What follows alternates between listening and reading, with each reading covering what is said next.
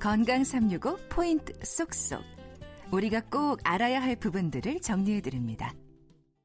건강 365는 KBS 홈페이지와 유튜브 그리고 팟캐스트로도 서비스됩니다. 오늘은 일상의 불편은 물론 정서적으로 영향을 미치는 이명에 대해서 알아보고 있는데요. 고려대 안암병원 이비인후과 임기종 교수와 함께합니다. 코로나19로 사회적 거리두기를 실천하는 만큼 전화로 지금 말씀 듣고 있습니다. 교수님 그러면 이명에 대해서 좀 더 계속 이야기 나눠보겠는데요. 난청의 신호로 일단 이명이 있다. 그럼 난청의 신호로 봐야 될까요? 네, 그 가장 중요한 얘기죠. 이명의 많은 원인은 청력 감소와 연관이 있습니다. 그래서 음. 이명이 심하다는 거는 결국에는 난청에 징후가 있다는 거거든요.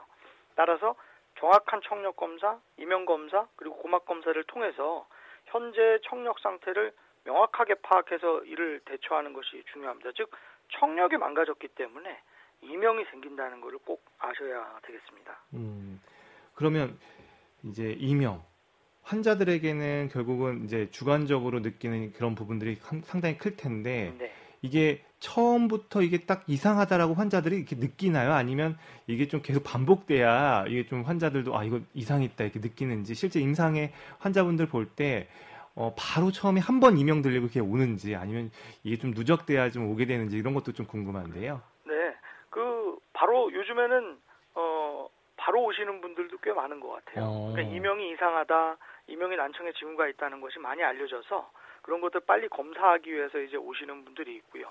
대개 같은 경우는 이제 연세 드신 분들은 그런 이명이 너무 자꾸 반복되고 하시니까 이제 잠을 잘 못 주무시고 신경도 많이 쓰이고 해서 그제서야 이제 오셔가지고 결국에는 보청기도 하시는 부분들도 있거든요. 그래서 사람마다 꽤 개인차가 있는 것으로 생각됩니다. 음, 그러면 환자들이 표현하는 다양한 소리들이 있을 텐데 그 중에서 좀 가장 견디기 힘든 소리가 있을까요?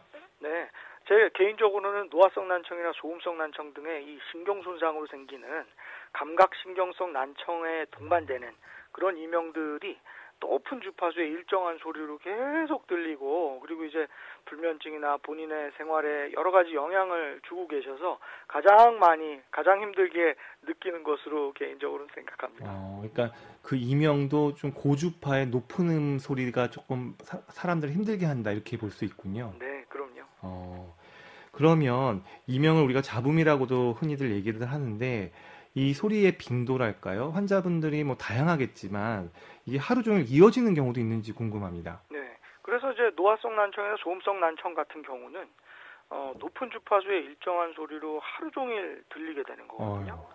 어, 다만 이제 대뇌나 중추신경계의 차단 작용으로 안 들리게 되는 거예요. 그래서 특히 일에 집중하시거나 음. 일정 부분 외부에 소음이 있다거나 누구와 대화를 한다거나 음악 소리가 있는 경우는 본인의 이명을 잘 못 듣게 되는 거죠. 어. 그래서 우리가 그런 것들을 잘 활용하면 결국에는 또 이명을 차단할 수 있는 그런 방법으로도 사용할 수 있을 것으로 생각됩니다. 음, 그러면 이 메니에르병 귀고혈압이라고 앞서서 잠깐 언급을 해주셨는데요. 네. 사실 메니에르병이 있으면 반드시 이명을 동반하는지 아니면 그것도 사람마다 좀 다른 건지 궁금한데요. 네.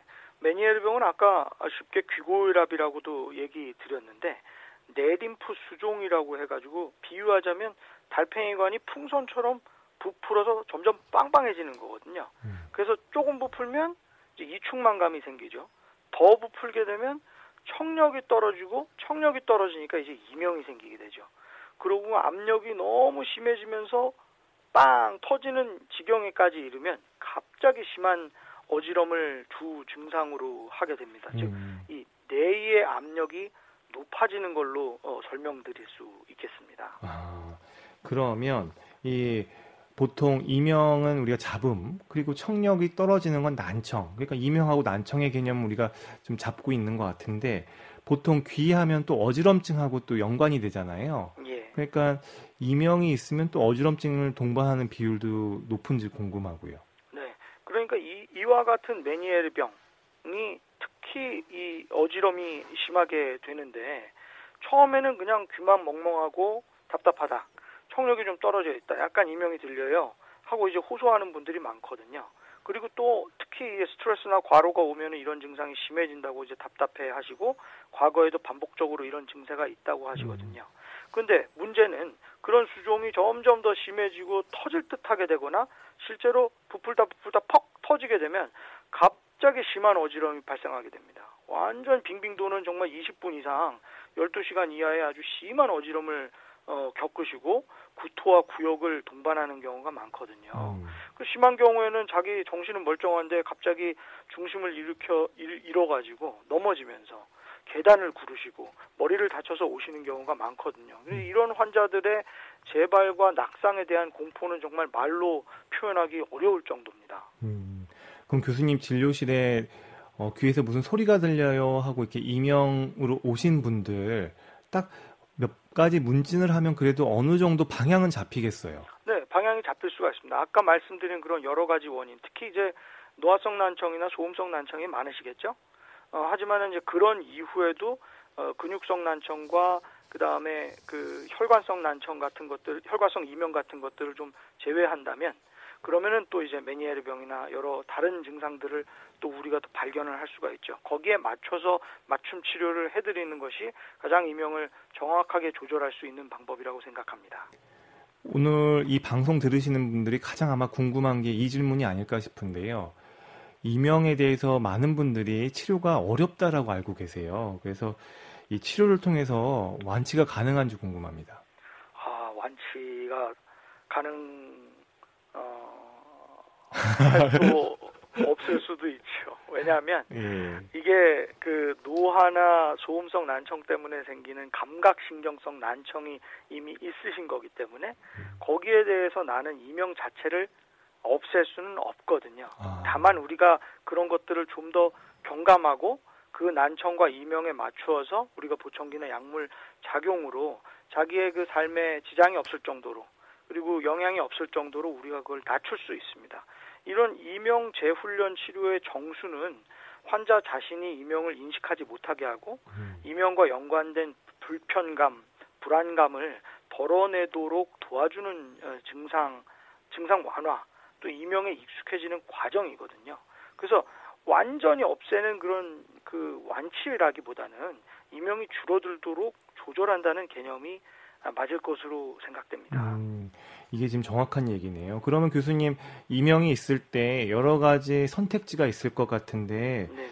그럼 하나하나 조금 짚어봐야 될 것 같아요. 예. 그러면 관리와 조절이 필요한 증상이라면 이제 어떤 방법들의 치료들이 있는지 따져봐야 될 것 같은데, 그러니까 소음을 발생시켜서 일단 이명을 차단시키는 방법 앞서서 잠깐 얘기해 주셨던 것 같은데 좀 편해진다 아까 네. 좀 음악을 틀어놓거나 하면 뭐 이런 것도 하나의 치료법일까요? 네, 그럴 수 있습니다.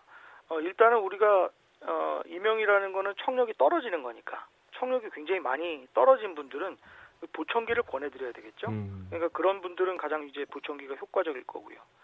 그렇지 않는데도 이명이 계속 들리는 분들은 말씀드린 대로 이명 차폐기 즉 티나이투스 마스커라든지 아니면은 음악, 환경음 여러 가지 그 배경 소음들을 통해서 그런 특정한 장치를 통해서 외부에서 신경에 거스르지 않을 정도의 음을 지속적으로 주어서 이명을 이제 느끼지 않게 하는 거죠. 그래서 결국에는 이명의 습관화를 어, 자꾸 도와주는 그런 방법으로 쓰는 것이 좋고요. 약물요법은 초기에 좀 쓸 수가 있습니다. 그리고 이제 필요 따라 쓸 수가 있는데 이명을 경감시켜 주거나 특히 불안하거나 잠을 잘 못 주무시거나 우울 같은 게 오실 때 그런 것들을 이제 도와주는 약제들을 많이 쓰게 되고요. 그리고 이런 것들을 복합적으로 본인이 이런 이명을 인식하지 못하게 하고 왜 이명이 생겼는지를 이해하실 수가 있고 그런 불쾌 불안감을 덜어내 드리도록 상담 치료 보청기 이명 차폐기 등등을 종합적으로 적용해 드리는 것을 이제 우리가 이명 재훈련 치료라고 하죠. 이런 모든 것들을 통해서 아, 이명에 대해서 본인의 적절한 반응이 지속적으로 이제 습관화가 돼서 이명을 좀 억제할 수 있으면 가장 좋은 예, 이명 치료법이라고 생각합니다. 음. 교수님 얘기를 들어보니까 이명이 있을 경우에는 의사 선생님을 잘 만나야 될 것 같다는 생각이 듭니다. 여러 가지 치료법이 있기 때문에 환자에게 맞는 맞춤형 이명 치료가 좀 필요할 것 같다는 생각이 들기도 하고요. 네. 그러면 이 귀 속에 임플란트 뭐 넣는다는 뭐 이런 말도 있던데 그것도 이거랑 연관이 있는 얘기인가요? 예. 난청을 수술적으로 치료하는 방법들이 이제 많이 나오고 있거든요. 그 중에 이제 좀 대표적인 거 하나가 중이 이식 수술이라고 그래가지고 middle ear implantation. 요거는 이제 난청 환자의 중이의 이소골에 기기를 연결하거나 이제 정원창에 연결해서 소리를 더 키워주고 이제 듣게 하는 청각기기를 인체에 삽입하는 수술입니다. 음. 근데 이제 난청을 치료하게 되니까 결국에는 이명 자체를 없애자 하는 것이죠. 하지만 이제 수술법이기 때문에 또 바깥에 이제 어떤 기기를 머리에 이렇게 딱딱 붙이는 그런 부분이 있기 때문에 신중하게 보시고 선택을 해야 되겠습니다. 음. 그리고 또 하나 궁금한 건 이명으로 고생하는 분들 이렇게 좀 라디오 이렇게 틀어놓으면 좀 도움이 될까요? 네, 아, 그런 방법도 저는 개인적으로는 좋다고 생각하는데요. 아. 사실은 그 여러 그 논란의 여지가 있는데 음악 치료 및 그 환경음 즉 자연의 소리를 듣는 게 좋으냐 하는 그런 논란이 많거든요. 왜냐하면 또 이 소리 발생기에서 나타나는 이런 찌하는 인공적인 소리를 선호하지 않는 분들도 굉장히 많으세요. 아. 그래서 일상적으로 쉽게 사용할 수 있는 라디오나 뭐 CD, MP3, 스마트폰 그래서 이런 것들을 사용해서 이명을 조절하려는 노력이 있습니다. 예를 들어서 바람 소리니 파도 소리, 빗 소리, 풍경 소리 마음에 안정을 주면서 짜증나는 이명을 쉽게 차단할 수 있는 환경음을 어, 사용하는 거죠.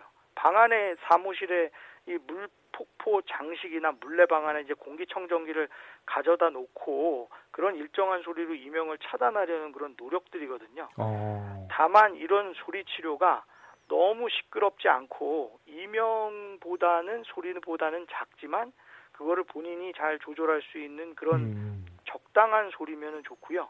본인이 소리를 들어보시고 어 내 마음이 마, 뭐 평안해지고 듣기 좋고 이명도 좀 줄어 줄어드는 같은 느낌이 든다 하면은 어 자신과 좀 궁합이 맞는 그런 소리 치료가 아닐까 개인적으로 생각합니다.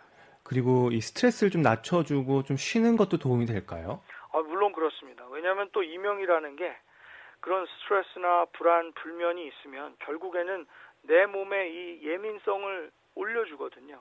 내 몸이 굉장히 짜증나고 내 몸이 아주 예민성이 심해지는 거예요. 예를 들어서 꼭 고시생들 그리고 고3 이렇게 힘든 분들이 너무 이게 공부를 하다 보면은 굉장히 몸에 예민성이 많아지고 그래서 모든 몸에서 몸 밖에서 오는 그런 신호에 굉장히 예민해지시는 거예요. 그래서 뭐 머리가 아프다, 목이 잠긴다, 코가 막히고 가슴이 답답하고 이명이 들리고 뭐 배도 아픈 것 같고 남들이 말하면 짜증이 나고 이런 예민성에서 이명이 더 심해지거든요. 그래서 이런 분들은 청력이 거의 정상인데도 굉장히 작은 부분에서 청력 소실이 있는데도 이명을 굉장히 부풀리거나 아주 크게 생각하시는 경우도 많거든요. 그래서 그런 부분들이 이런 본인의 이런 그 예민증을 잘 차단해야 아, 나을 수 있다는 것을 아셨으면 좋겠습니다. 네. 박광식의 건강 이야기 오늘은 이명에 대해서 오늘 말씀 듣고 있습니다.